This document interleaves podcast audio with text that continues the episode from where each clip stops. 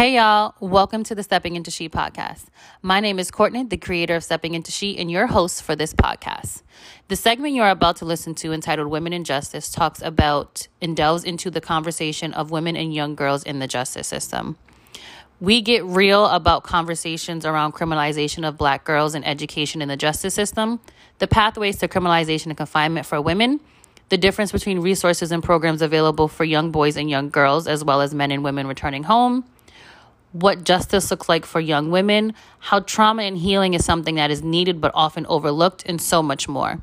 The amazing women that I get to chat with today shared their experience, whether through firsthand experience, education, or on the ground work that contributes to the need, education, and advocacy for women in justice and policy change.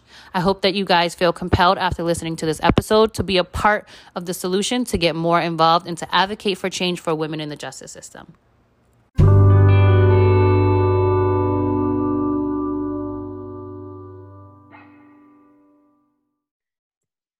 So thank you everyone for coming and listening to the Stepping Into She podcast. My name is Courtney, your host, and I am thrilled to be here today with Miss Sharon White Harrington. Har- See, I said it wrong. I knew I was gonna say it wrong. I said I knew I was gonna say it wrong. All right, Harrigan. Harrigan, Harrigan, yes. So please tell us a little bit about who you are, introduce yourself to us, and then tell us a bit about the work that you've been doing. Oh well, I, first I have to say, Courtney, thank you for having me. It's an honor and a privilege. Um, my name is Sharon White Harrigan, Reverend Sharon White Harrigan. Um, in my official capacity, I am the executive director of the Women's Community Justice Association, also known as WCJA. And WCJA is uh, we're a leader in, in, building change for women um, who are impacted by women and gender expansive people, right, who are impacted by mass incarceration. And we consider ourselves the experts. We are the experts in cultivating relationships and partnerships with women and gender expansive people that with lived experience and activating them right to take the the lead in creating change in the system that has impacted us the most and we are led by women uh, with lived experience i myself has done a, um, 11 years 10 years in uh, Bedford Hills Correctional Facility and a combination of a year on Rikers Island prior to going upstate uh, majority of our board is women with lived experience and directly impacted um, people. And and our and our mission is to ah, disrupt and dismantle, right? The unjust, racially charged systems that target the black and the brown community um, and perpetuate trauma and violence and harm to women, trans, and gender expansive um, people. And, you know, so we're, we're just, we continue continuously advocate um, for all racial and, and budget justice um, to reduce the number of incarcerations in the community and, and fight for long-term stability um, of vulnerable female and gender expansive people um, who have, you know, a history involved in a criminal injustice uh, system, you know, and we just fight for broader reforms within that. Awesome. That was so good. There were so many things in that introduction that I want to touch on. And I yeah. know we'll get to that throughout the um throughout our conversation. But really quickly, I did want to say I think it's so important that you said the board is made up of women who have that lived experience because I think yes. a lot of times there are so many people making decisions that have no idea what it's like and they're making and some of them really great intentions and I, I, I don't want to take away from that but i think it's super important to ensure that when we're talking about a certain population that there are representatives of that population at the yes. table to give that. Yes, yes, so important. Those so closest important. to the problem are closest to the solutions. Oh, I, I, gotta quote that. Okay, y'all gonna see that on the page. I gotta quote that. Yes, Those closest yes. to the problem are the closest to the solution. Yes, I love that. Yes, honey. I love that. I love that. Um, all right, so let's let's jump in with our first question, and it's really kind of um, an overview of this, but research tells us that women, and particularly Black women, we were talking about um, the injustices of the criminal justice system, are amongst the fastest growing population of incarcerated people. What does the research tell us about this? And if there is a lack of research out there, what does that tell us about this? Well, I think that it's it's very clear that you know the number of women that are in prison and jail has increased, and it, it actually increased more. Um, over research says um, 716 percent, um, almost twice the rate of men right? And in 2019, the imprisonment rate for women of color at 83 per 100,000 was over 1.7 times the rate of imprisonment of white women right who are wow. at 48 per 100,000 so what research actually tells us is that black women are overrepresented in the system but underrepresented out of it. And it also tells us that the black and brown communities especially women are targeted people. That's what the research i mean to sum it up for those who might not you know who are not into statistics data and numbers right is that you know um, we are targeted, you know, and at certain impoverished communities um, that they they go into, and and it's a whole thing. I think even from the beginning of time with women, it's something about women going back to even slavery let's go back to even biblical times that is intimidating you know it's this always this love hate relationship we were you know ripped away from from our families to work and, and raise the white man's, uh, uh, the white family's children to uh, pick cotton in their field and to clean their house and to get raped by their men. But, you know, in the same token, we were good enough, right, to, to sit with their children and raise their children, but not for us to be educated, right? So there's always just been, you know, uh, this thing when it came to women of color, right? The white man couldn't resist us, and and and the white women hated us mm. because of that, you know. So there was always just this this thing, and it, and it's just trickled down, right, from past to present. And there's just they found more ways, better ways, right, to enslave us. And I think that's so. I want to touch on something you said. I think that's so important. Is um, is two things. the The first thing is, I think when we have these conversations, we have to understand that the that black women are not the traditional victims they don't look like the traditional right. victims so the conversation is different but you also touched on black women are overrepresented overrepresented in the system but underrepresented outside the system talk a little bit about that for those who are listening who may not really understand what that means what that means is that they that you know the rate of of women of color are increasing you know they're quick to lock us up right? Without looking at the backdrop, without looking at the traumas, without looking at the obstacles and the poverty that we were made to be in, right? Um, and and so outside of the system there's not a whole lot of um, resources. I mean now as we advocate for women you know where we're starting to have more resources available and creating it and fight for it. But women are never brought to the table organically. We have to fight. We have to rise up and say hey and what about and and, and the women? And the women. And it's like oh yeah and the women too.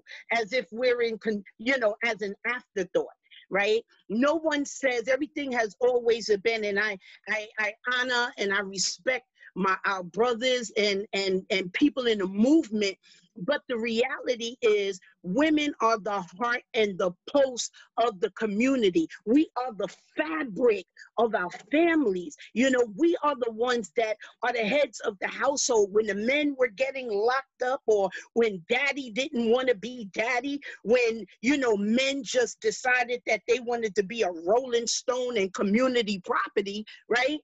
that it was the it's the women and we done got so beat down in it right? That, you know, people always, you know, always look at us as to be resilient. So it's as if we don't need the help. It's as if we don't need the support. It's as if we don't need the nourishing because we are the ones that do it. We're the nurturers, we're the caregivers. So people look at us and say, oh, they good.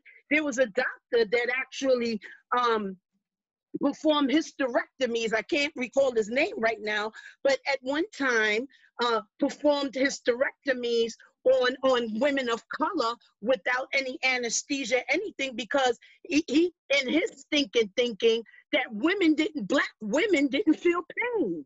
Now you know, so just understanding that because we endured the whipping, because we endured the separation of our family, because we endured the rapes and the brutality and the horrors of seeing us being separated from our families, our husband, everything that we know that we don't need, that we're not need. Yes, yes. That's so everything you said is so powerful. And you actually, I want to transition from my questions and go to this question because I think you touched on it and we about to go right into it. Okay. Which is when we talk about, you know, the resources for women, trauma and healing is something that is needed but often overlooked when we're talking about supporting women who are coming home. How important is this in that conversation? And what does it look like to have adequate resources that target the trauma um, and healing that is needed amongst black women who are who have been system involved. Oh it's it, i mean it, it's everything. Let me just say it shouldn't even be even in the conversation it should be in the air right? It should be in the air because we come from a place of trauma this is this is why we are you know um a hurt people right? We it's it's weaved in the fabric of our dna and so the one thing that i'm very clear about um and i'm gonna just you know put on my my social work hat because i am a therapist that um to have the conversations of trauma would would mean accountability yes. accountability. And people don't want to be held accountable. People don't want to admit that they have done harm to us. And don't get me wrong, because there's that that that that group of the the the black and the brown community, the black community, right? Let's just start with the black community. As a whole, we are a harmed people. But then within that, the women are even more harmed because not only have we been harmed from other uh, outside from the from white people but we've been harmed from even our own from our own men from our own people right uh, within our family units within our communities and so you know when we talk about trauma we have to talk about healing, but it's not talked about. You know, we talk about it, but it's almost this this this taboo word because nobody wants to, to, to admit the wrongs, right? Because to talk about trauma, we have to say, we did this to them. We did this to them, that we created this people. It's not like we came dumb, deaf, and mute. We didn't, right? They needed us because of our skills and abilities, right? And so to to acknowledge that right, is to say, hey, you know what? We have to relinquish this power and control, right? Because this is what we've done. So, what they did is they linked our trauma and they called it now mental health, right? And so now everybody, most of the black community have a mental health problem. Now the common word is bipolar and borderline personality disorder, schizophrenia, paranoia, schizo, you know, we they just found another way rather than just saying that they are traumatized because of the harms that have been inflicted. And because of that, and I'm going to say this out loud ex-slaves sometimes make the worst masters. So the oppression that has been done to us, we have been so oppressed for so long, we started oppressing each other. We mm. started oppressing ourselves, you know. So we we need to not only just talk about trauma, it needs to be, and there's this thing, you know, there's we should be trauma informed. No, we also need to be trauma responsive. So it should be in the air. It should be in everything that we do. We need to recognize that there's trauma and that not only just resources, but it's about support and healing. No, mm. black people don't need programs. They need healing. Black people don't need treatment, they need healing. Black people don't need rehabilitation, they need reparation. That's what is needed. So when we start, you know, these are the things that kind of put us in this box, right? So when we when we start looking, and this is what WCJA, one of the things that we're really big about is language, right? Is understanding that we have been so programmed, programmatic, pro uh, institutionalized treatment, you know, rehabilitation, correction, correctional, all of these things. And and how does and and and how has that worked? I'll wait. It hasn't.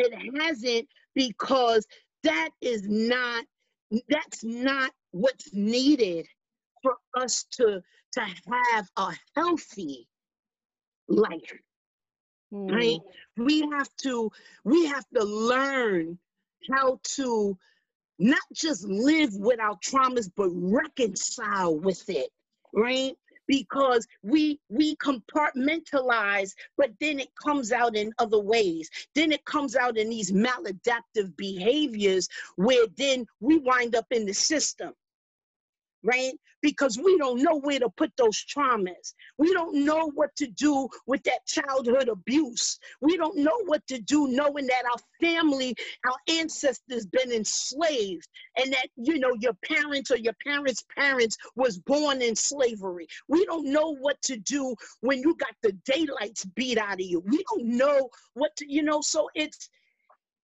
it is bigger than a treatment, a rehabilitation center, all of these things. It's about healing, learning how to, this is what has happened to me. I'm, I might not never get over it in life, but I understand that it wasn't my fault. And what didn't kill me made me stronger. That this is a stepping stone, that I'm going to use this to empower myself because no one is going to have power over me anymore. And that's what it's about to reconcile, you know, with um, our traumas. So healing it should always be healing should be in the conversation not rehabilitation healing mm. not treatment healing. Mm. Yes, yes. And if you guys heard a pause, it was because when she said accountability, we were both like, boom. Okay. we was like, yes, yes, mic drop on that one. um, so you kind of brought us you, you, you kind of brought us back to the original part of the conversation, which is awesome because we're just flowing today. And um, talking about some of the pathways to criminalization or confinement for women and how have these pathways actually increased over time with the increase of women in the system? Or has it has it has it increased or has it just changed? Kind of talking a little bit about that. Oh it definitely increased. I mean so we know uh, all things lead to uh, the path to trauma almost right? So poverty right? The lack of employment, lack of education, homelessness, addiction, domestic violence, intimate partner violence, um, all of these things, you know, um, it's, it's trauma. We're under the umbrella of of trauma and and it increased of course it especially since the pandemic you know domestic violence has increased and and and so here's this the the problem is is that again as women right and this is something that we just need to work on we take care everybody else but ourselves right? And we feel when we love we love hard right? We feel that you know if we don't take care of people we're inadequate. There's we're, we're useless right and then we wind up in in this pit of despair right because when it comes time to um feed your children and you don't know where the next meal is going to come from you're going to go out there and you're going to do what you need to do you're going to steal you're going to rob you're going to prostitute you're going to do all of these things because it's called survival right? And it, it, it has increased because there is nothing that this country offers us as a as black people especially as black women right? And until reparation has been made it's going to continue to increase right? Because we have nothing. We started off with nothing you know and we're working with nothing right? So when you have nothing, you're working with nothing, it's going to produce nothing but but problems, more problems, more issues. And then when you compound that with, you know, you're broken, and then you get with somebody who's broken as well, then you have nothing but brokenness. There is no chance of survival at that point. There, I mean, there's no chance of anything healthy coming out of that. Two broken pieces put together have fractures. You know, and so, you know, at the end of the day, it's we have to we have to find a way of making it work for ourselves. We can't depend on look for the government and and look for the country and look for society because time and time again, they have failed us. Yes. They yes. have failed us. And I think, um, when just thinking about some of the research out there and just some of the con- misconceptions that are out there, assuming that women are committing offenses because of like gang or violence or things like that which which i don't want to say is not true. I think some of the research may point to that but it seems like the majority of the research and the majority of these pathways are really about survival and that's not a part of the conversation there is this that's piece right. of the conversation right there's a piece of the conversation that's saying their violence but but then the survival is that bigger piece and even talking about how as some women go through the criminal justice system they have they actually receive harsher sentences yes. um, than men and we don't talk about that we don't talk about it because again it's about accountability. And and we need to have more conversations about women and violence. Hurt people hurt people. And for so long women have been hurt right? To this present day. We continue when you have packaged trauma right? When you have trauma on top of trauma on top of trauma on top of trauma. And and here's this you know society has a way of making it okay mm. right? It's okay for us to be traumatized right? Who cares right? And so when you have this compounded trauma what else? Pressure bust pipes. And I'm not saying, you know, no way do we ever want to diminish crime, but we need to understand all the behaviors, all the signs that led to this moment, right? All of the things. If someone has been nothing but hurt in their life, if someone has been abused and, and mistreated and and and watched and witnessed and, and been involved in, in violence, then what do you expect? Let's go even back to slavery, right? To to even learn how to read and write, we got whipped for it, mm. right? To cry for your children, we got whipped for it, right? right? They even had us fighting against each other, right? As some sort of sport. So how do they not think that even in that, the anger, right? There's a there's a level of of anger that is in the black community, right? Because what could we have ever done as a people to warrant, right? The disdain and the violence and the harm against us. Nothing. Nothing. you know and even time after time anywhere you turn and everything you do in systems welfare uh, child welfare uh, um, medicaid medicare any system you could think of right including the educational system works against us right? What is left for us to do? Mm, and you brought me to a question um, that that is in line with the topic. It's not one of the questions that I have prepared, but I want to ask it because I think it came up in another conversation, and I think it's important to insert here is the criminalization of black women period. So just the normal day-to-day actions and you know just thinking about when we're talking about young girls who are in school and the criminalization of their hair or maybe how they talk or how they act and feeling feeling that it's wrong to be ourselves. And then yeah. compounding that with the trauma with the survival and all of that we get to a point where like you said you you just burst and it happens. Um where does that come into the conversation when we're talking about women injustice about the injustice not just within the system but when we're talking about the criminalization of black women period uh, you know, again, this is just slavery by another name, you know, um, another way to keep us oppressed. Are you kidding me? This is, you know, I, I think that for the most part, when we talk about white supremacy, how dare Black people think that they are going to rise above the rim? You know, we had a Black president and they disrespected him and his wife and his family, right? Um, they criminalize every because that's just it, it's a form of control.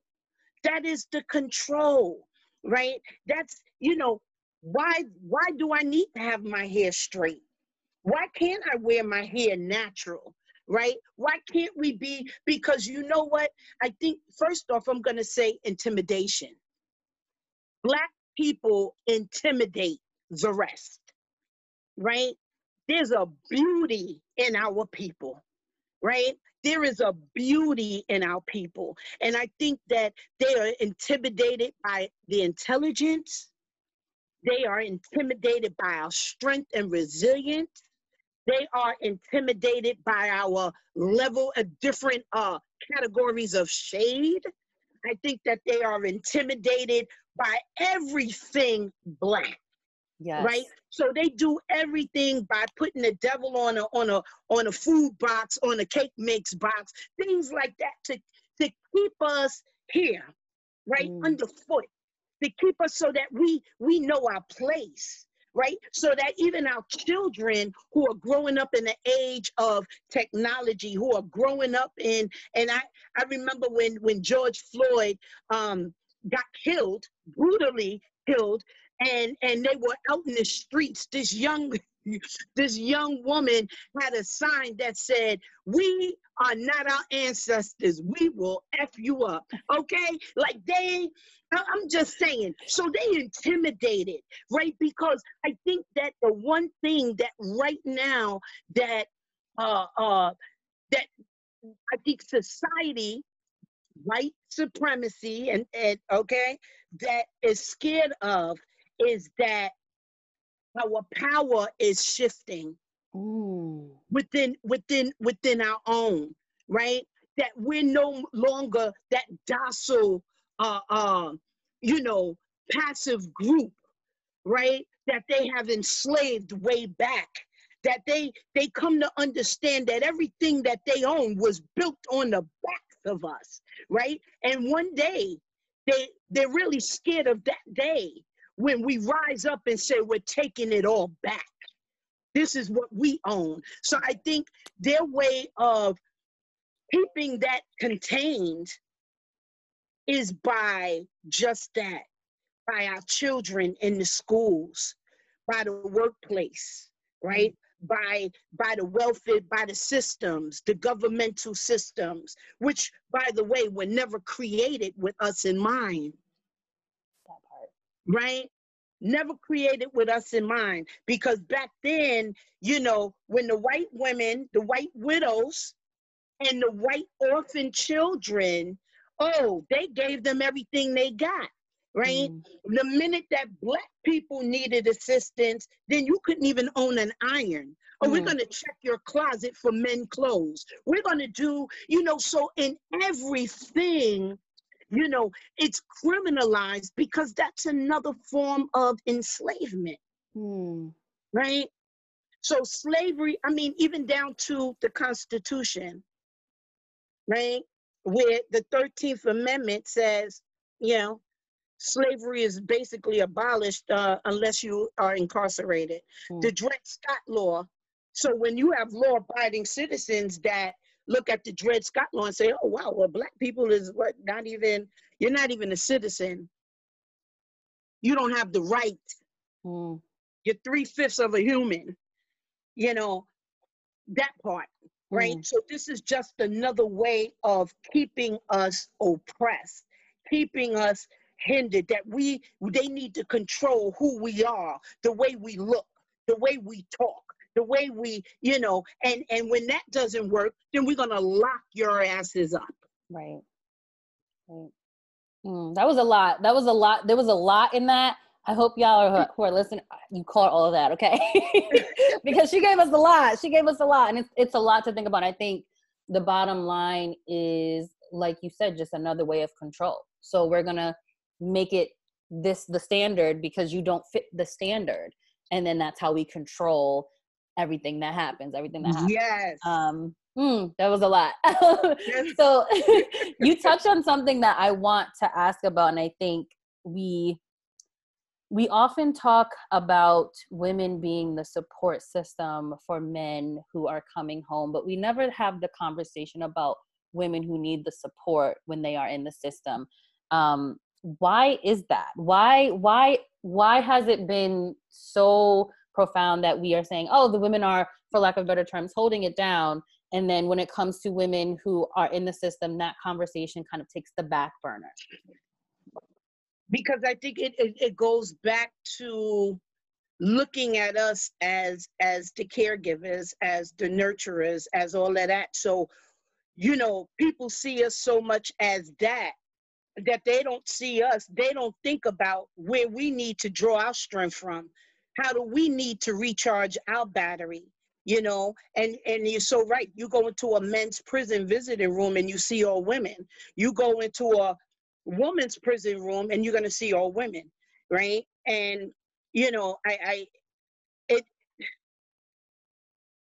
the unfortunate thing is is that we shouldn't have to be resilient we shouldn't have to muster up all the strength that we have right why can't i just be a woman why can't i just be why do i have to be a woman of strength why yes. do I have to be a resilient woman? Right? And so why I have to have all them adverbs in front? I'm just, we shouldn't, right? And I think, and here's another thing that kind of irks me, you know, and, and I don't know who would agree, but you know, even men and people have a way to say, oh, you know, you, you, you're my queen you know? And in, in some way you know you say oh yeah you know that seems like you're you're given this status but then queens are in a kingdom and still look at the king as my lord. So there's still this hierarchy you know? So even in that mindset right there's still not equality there still is an equality. And so, with, again, we're built differently. Could we bear children, you know. So even back then, although men kind of experienced some of the things we did, even within slavery, but to bear children and to be separated from them and all of these other things, this this innate, uh, natural, organic built-in level of I, I don't even I don't even know it surpasses strength, right? This ex- extraordinary uh, level of resilience that we have, and so it's for us. We can sit and wait for our man to come out 25 years. The minute we get locked up, give it two months. If if that, they already done filled the spot, right? With another woman because they just they're not built like us you know? And so we are left to fend for ourselves and maybe that's something that we also need to work on right? Because we we try to be that to be everything to everybody except for ourselves come on. right? And that's that problem and so if we start putting ourselves first right then people may, even within our own community, will come to understand that, you know, we have to do this thing on our own, right? Because even for our black men, right, has caused us harm. You know, has has harmed us. And and you know, and I'm not gonna say it's all, but the fact of the matter is, is that we are there for everybody and no one is there for us. So they it seems like we're the surge plug. We're plugged into the wall, and then all of these other plugs is is into us, right? But we, we, our source then has to come from our higher power, our faith, our belief, our hope, because it sure isn't in the people around us. Because we're the one that's outsourcing you know? So they look at it as this you know we are uh, uh, on automatic recharge. Like we don't need love back. Like we don't need to be invested in. Like we don't need to be nurtured right and people don't they they don't look at us as that because we are the ones that's always putting that out Ooh, yes yes to all of that yes to all of that all of that and I think this kind of brings me to another question I have. And I've had this conversation a little bit before, and really thinking about the resources that are available for women versus the resources available for men. And I think sometimes when we notice resources, we see them from you have to get employment to be a better mother. You have to get this to be a better mother. So everything is kind of tied to children, but talk a little bit about the lack of resources or the the the lack of resources or the difference in resources for men and women who are returning home and what is needed to fill that gap well uh, first off women have different needs more than men. And and we come from and i'm not saying that men don't have traumas right? But when women come home more than likely they have to come and get their children. They have to, you know, I, I mean, the, the reality of things is in this time now, women are the heads of households. Most men you will find live with their wife, woman, uh, mother, aunt, sister. They live with a woman, right? And but when it comes to resources and programming, it always seems like there's just or, or, or services is is always for the men, right? Because they don't look at us again. You know, they look at us, they don't want to acknowledge our traumas. So it all ties in together, right? Because to acknowledge our traumas would have to, there has to be uh, an accountability you know so even even in the dynamics of men getting more time i mean men getting less time than women is because for us we should be barefoot and pregnant in the house. What are we doing out? So it's it was almost more acceptable for a man to commit a crime than a woman right? So coming out it's like they still even for women we still see when the, even the thought of a woman president, oh my God, a woman president, and this is women. So we don't, you know, we don't see, and I, it, I just, it baffles me sometimes because if we are the heart and the pulse, right, to invest in us is to invest in the men, right? Why don't we?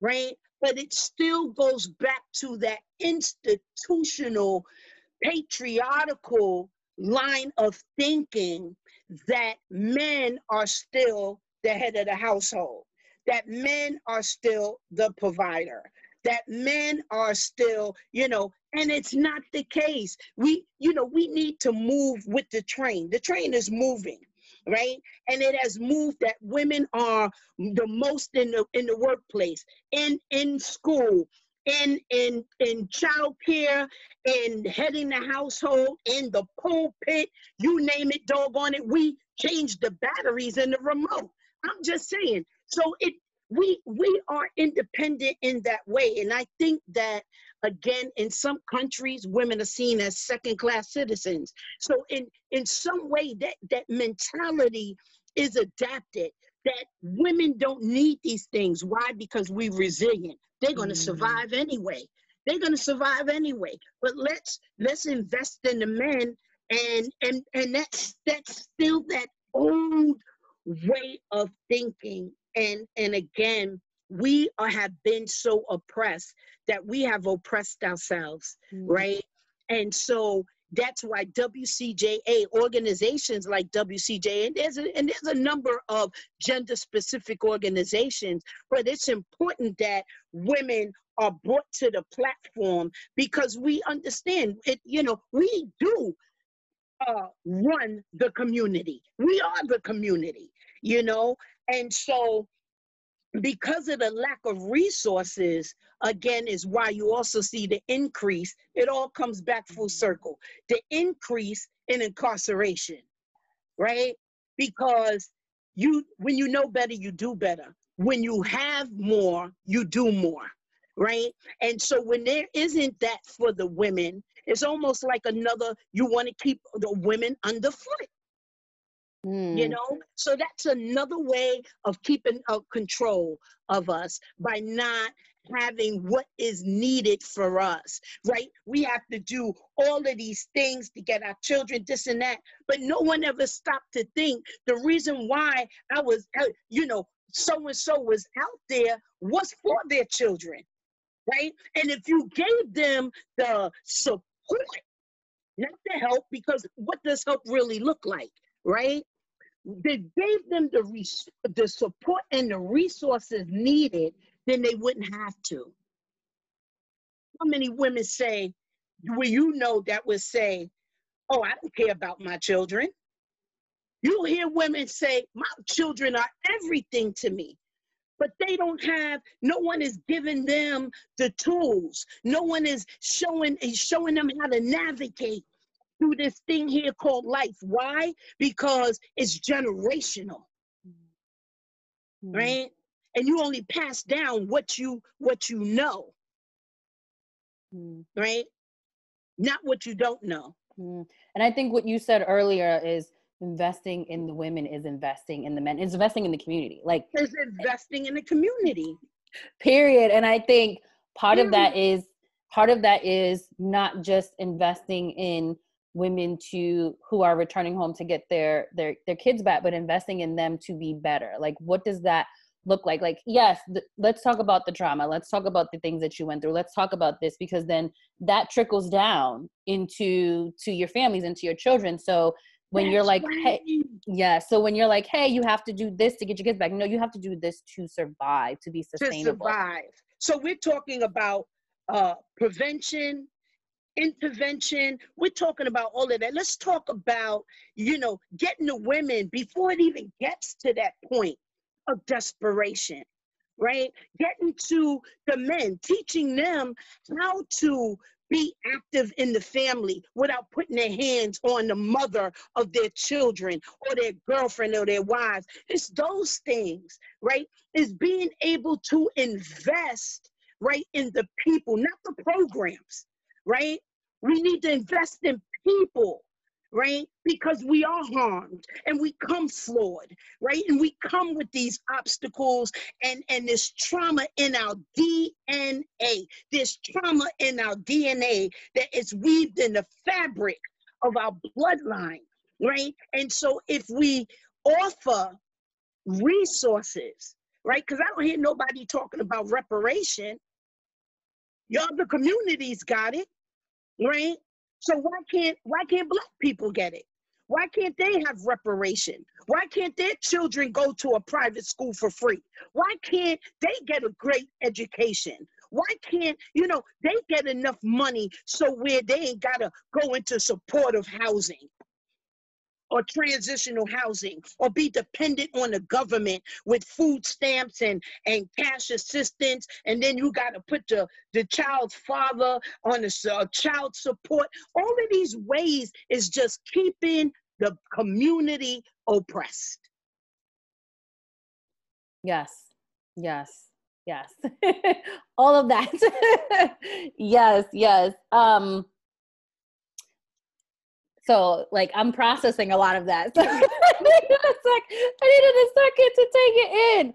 Um, so yes, all of that. And I think one thing you said is just investing in the people yeah. instead of investing in the programs. And I think even when we're talking about reentry or even prevention or all of that, we're investing in the programs to make them better. But how does that invest in the people? How how does the money pour back into the community? How does the money pour back into the people that are there as opposed to just paying people to come in and do these services? What does that mean for the people? And then like you said investing in the women is investing in the community. So it becomes about numbers. It, it becomes about a case manager managing a case versus a life coach showing you right how to chisel out your pathway in life, right? So it's those things, right? And and that's the difference between the boys and the girls, right? Is that women we need to learn, you know, how to retake these tools, and that goes with that old cliche, you know, don't give someone a fish to eat for the day, but you teach them how to fish so that they can live right? And I think that we as women, especially women of color, we exist, but we we have yet to live, right?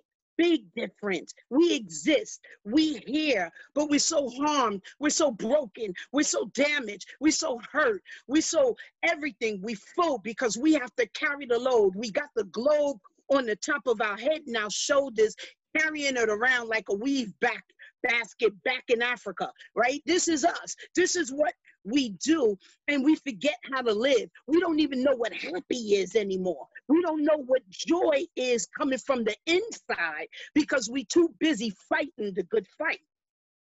We too busy being resilient and strong y'all okay she just spoke a word okay we're over here doing our claps and our point. like yes if you know you know like yes yes yes yes um that is that all of that is is so profound and so powerful and i think one of the things that comes out of that is shifting the narrative of the conversation.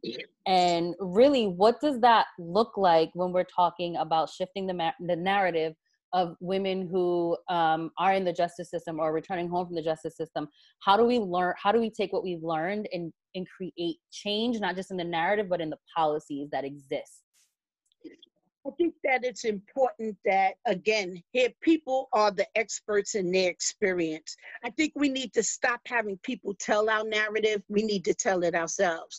We need to know how to package what it is that we need to say. We need to be able to apply it to the policies that are out or, or maybe that need to exist, right? I think that, you know, um, that we need to have these conversations in, in every way, in every place, in everything that we do and say, that it should be coming to us a household, right?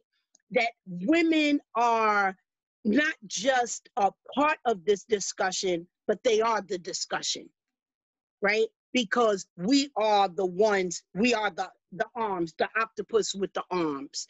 And so I think that you know, we need to uh, have these conversations with everybody from your neighbor down to writing a letter to, to the lawmakers, to uh, going down to City Hall, to calling up your senators and your assemblymen. See, what we don't under, I think that Black people have been so disconnected from uh, what's around us from our roots, our community, that that we forgot that these people that are put in place that we put them there, right? They're supposed to be the people's choice, right? So in, in, in that, right, we need to start pushing who we need in there not by because oh they they black or or or they saying the right things but really looking into who's representing us right what are our needs let's start being vo- vocal about it let's start having town halls let's start going to town halls let's start you know just having these you know uh, community meetings. Let's just really start having these hard conversations. What about women with violence? What about, you know, what has happened in our community? What about the youth? What about, we need to really just start having these these conversations in everything and in every place and that we need to not just rise up when something happened um that's you know that's significant or you know at that moment we need to rise up every day. Every day. Every day we need to step up and step out right? We need to be loud and proud because the only way that we you know there's that saying be the change that you want to see in the world and to be that change means that you got to get up and help make that change right you got to be a part of the solution right? We no longer want to be uh, looked at as the problem because we have the solutions. We know what our needs are, right? And we can no longer be afraid to speak up right? So we need to speak up, write op-eds, right? Write the newspaper, write, tag people in on Twitter and social media. We got all of these different platforms that we need to utilize in a meaningful way. And I don't want to take away from anyone, but on Facebook, instead of taking pictures of your dinner plate, you know, we need to start talking about these real hardcore core issues that are plaguing our community. That's how we make a difference. We mm. have we have access. Let's use it in a meaningful way. Mm. That's going to embetter us. That's going to help us get to the next level. Because if not, they're not going to do it. They're not going to include us. They haven't been. In how long? Since the beginning of time. Okay? Mm. Can't expect things to change now unless we affect change. Mm, mm. Yes, yes. And if you post on a picture of your dinner plate, make sure there's make sure there's a call to action with that, okay? make sure you got that on there. I do want to ask you though, as an organization that has women with lived experience, what what are is there a right or wrong way to to change the makeup of the table to include women who have lived experience is there a right or wrong way to do that for those who may be listening who are like i want to i want to take that step and, and, and expand the membership or expand what the boardroom looks like to include women who have lived, lived experience? What does that look like and is there a right or wrong way to do that? I think that the wrong way is to continue the way you've been continuing right? The right way is to say let's the same people that we service are the same people we need. They're emerging leaders, right? We need to develop them, right? And the same way that we pick people out to do a story on, to hear their narrative, is the same people we need to, they need to help mold and develop and bring them to the table and say, you know what? You're not just about your story, right? You're not. You are a part of the, you are the solution. Yes. Right? So it's, it, it, it and it, it baffles me because people like to sit around and talk and and and, and here's this i so appreciate those who are our allies and co-conspirators and and you know our friends in the movement but the fact of the matter is is that we have a uh, history of people uh, going to write a book and call themselves experts in the criminal justice uh, or injustice um, because they don't went to the prisons and got collected stories from people who were in there. I mean, the reality is you're an author of the book. Who's the expert is the person who you got the story from. Those are the experts, right? Because they the ones, they have that experience, that lived experience. So if they're good enough, and here's this, and then the people, you make all of this money off of somebody. So here goes the cycle, right? So instead of saying, hey, I need your story for my book, how about saying, hey, I, I would like for you to co-author this book with me. Okay, that's when we're talking about. When we start talking about reparation and what that looks like. Stop looking at people. See, the problem is, is that we look at people as, in, in need rather than deserving. Right? in so need of rather in need right. rather than deserving. People in need as if they're in need, but look at them as that they deserve it. Mm. right? And then you shift that lens, right? So now it's, oh, well, before we have this discussion about people incarcerated or with lived experience, let's bring people to the table with lived experience because we can learn from them.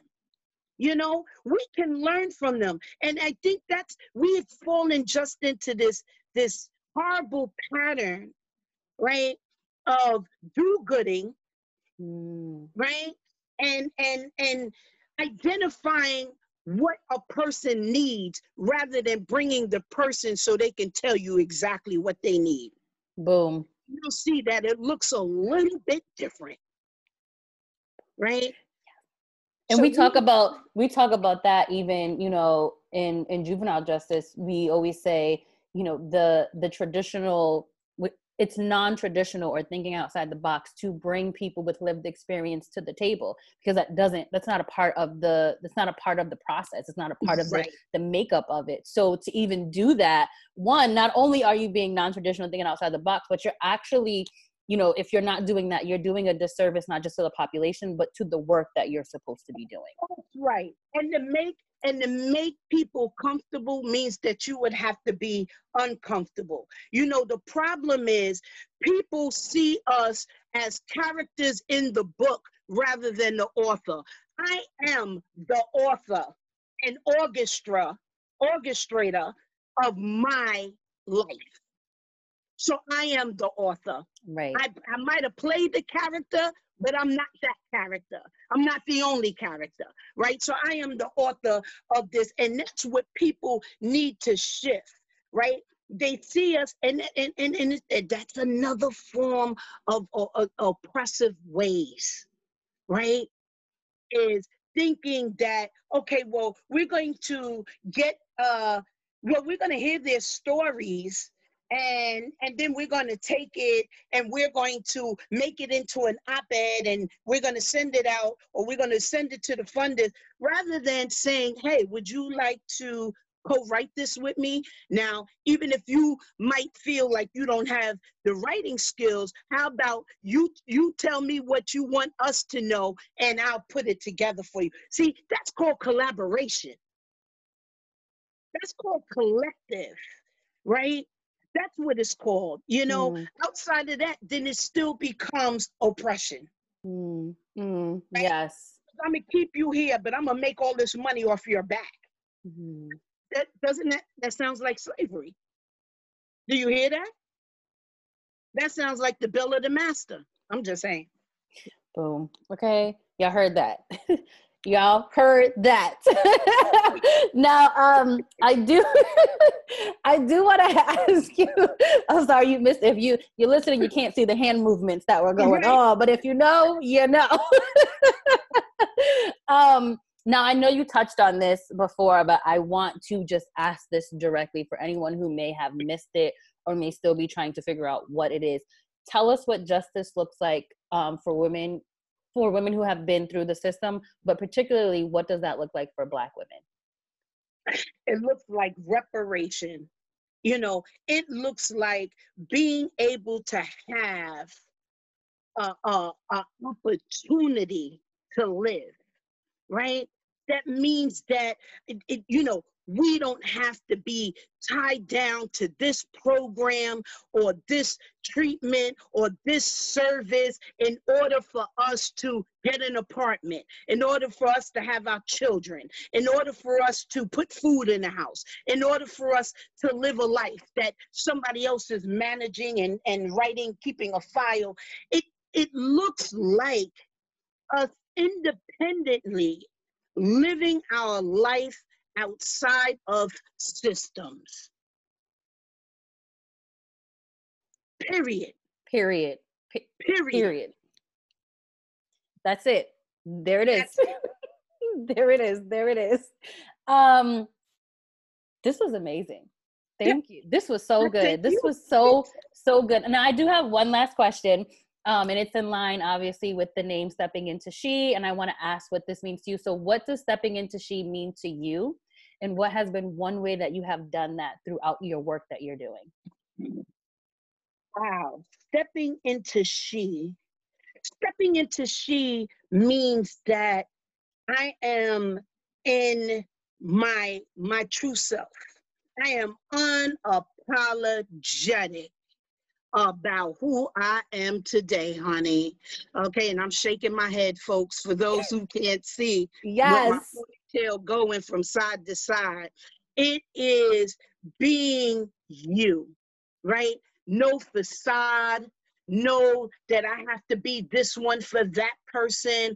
I have to be that one for for that. Per- but I am who I am, and it is it's a wonderful thing that I didn't have to reinvent myself. I just discovered myself. Right? That's that's who I am. Right? And this is and who I am is a woman who has a history of incarceration. I'm not even formally incarcerated anymore.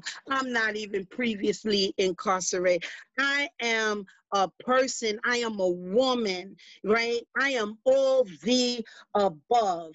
And and what I am, I'm free.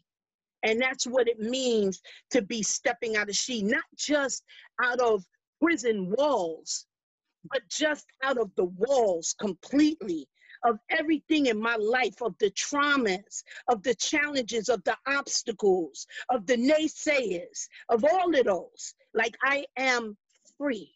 And that's what it means to step into she. I love that. And you have been authentic today and we loved it.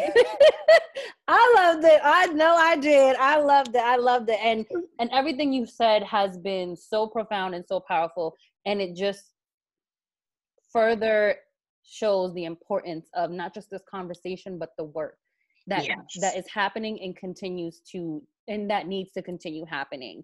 Um, so right. thank you so much. I do want to ask this last question for anyone yes. who's listening.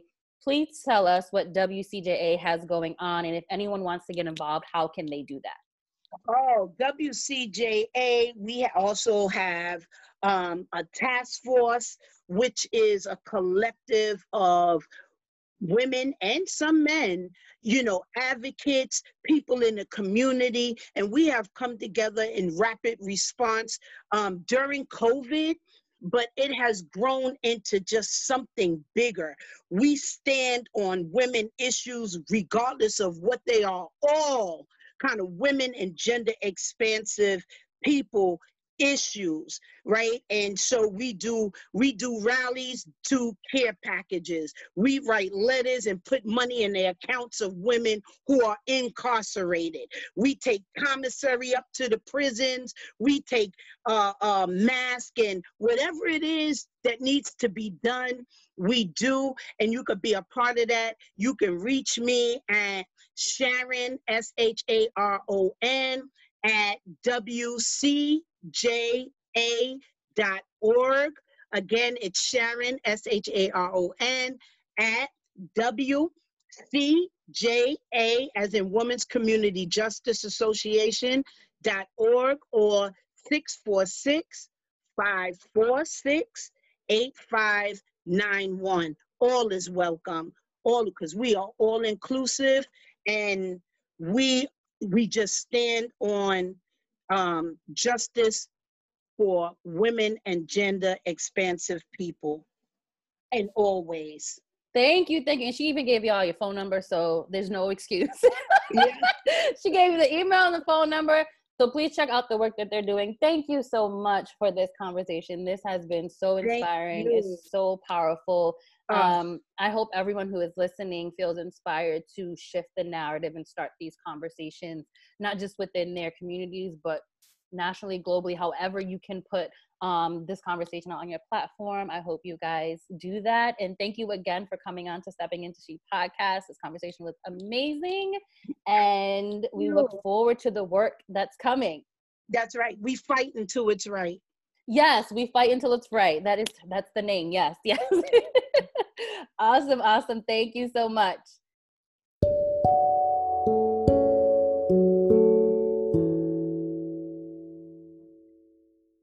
Hey y'all, the episode you are about to listen to features the amazing Sharon White Harrington. She is the executive director of the Women's Community Justice Association, located right here in New York City. Prior to her appointment to the Women's Community Justice Association, Ms. Sharon White Harrington was the program director and clinical director of temporary residence for formerly incarcerated women at the Women's Prison Association.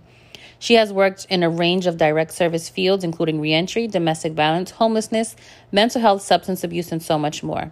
I hope you guys check out their website. Look on ways you can get involved in the work and how you can support and be an advocate for women in justice and policy change.